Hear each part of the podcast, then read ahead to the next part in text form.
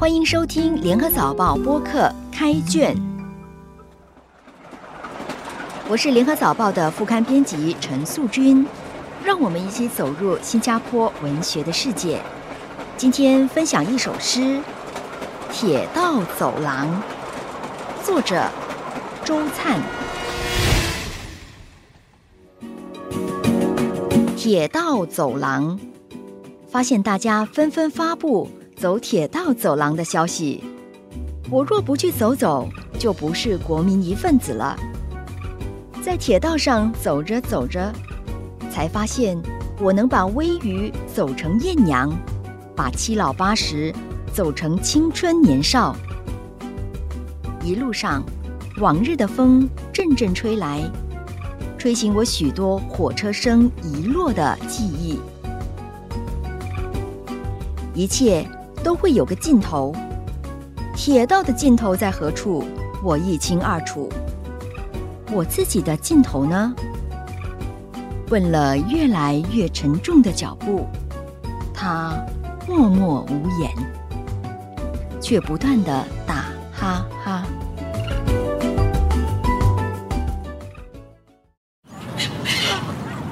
这首诗共十七行，分成三段。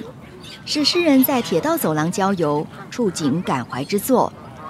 全诗语言朴素，表面上是赏景遐思，背面却暗喻自身的处境。仙塔铁道以及曾经是新加坡境内唯一营运的火车站，在一九三二年五月开始启用的丹戎巴格火车站，是当年新马铁道的南端终点站。一九九零年十一月。新加坡和马来西亚签署协议，把丹戎巴格火车站迁移到乌兰火车关卡。这当中，两国的官员进行了多回的谈判、磨合与妥协。备受考验的新马关系，在历经二十一年无剧本的演绎后，在二零一一年六月三十日，由柔佛州苏丹伊布拉辛从丹戎巴格火车站驾驶最后一班火车到新山中央车站。服务了七十九年的丹戎巴格火车站正式走入历史，原有连接雾兰和此站之铁道路线也陆续被拆除。因为有一段曲折的典故，所以诗人在第一段说：“我若不去走走，就不是国民一份子了。”第二段他提到现场感触：一路上往日的风阵阵吹来，吹醒我许多火车声遗落的记忆。引发这段共同记忆，是因为从铁道变为铁道走廊，并非理所当然。如今，大部分的铁轨已拆，而穿越南北的路径还在。它既有绿野的轻盈，也有人文景观的厚重。当年的火车，曾经从柔佛海峡的彼岸，轰隆隆地穿过热带雨林，一路延伸到福岛的南端，把岛屿一分为二。如今，这段历史的轨迹，殖民地时期的遗物，因为时代的变迁，在国家公园局的巧思设计下，隐藏融合在大自然的怀抱里。诗人说：“一切都会有个尽头，铁道的尽头在何处？我一清二楚。而我自己的尽头呢？”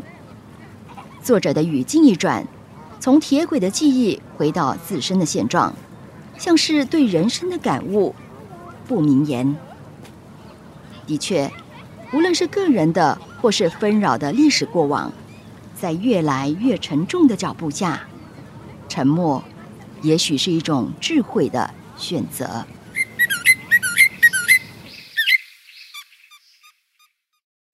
开卷每逢星期四更新，节目中的作品可以在联合早报找到。我是素君。今天的节目由联合早报副刊和音频组制作，赏析写作希尼尔，录音李怡倩，后期制作何建伟。联合早报播客可以在联合早报以及各大播客平台收听，欢迎你点赞分享。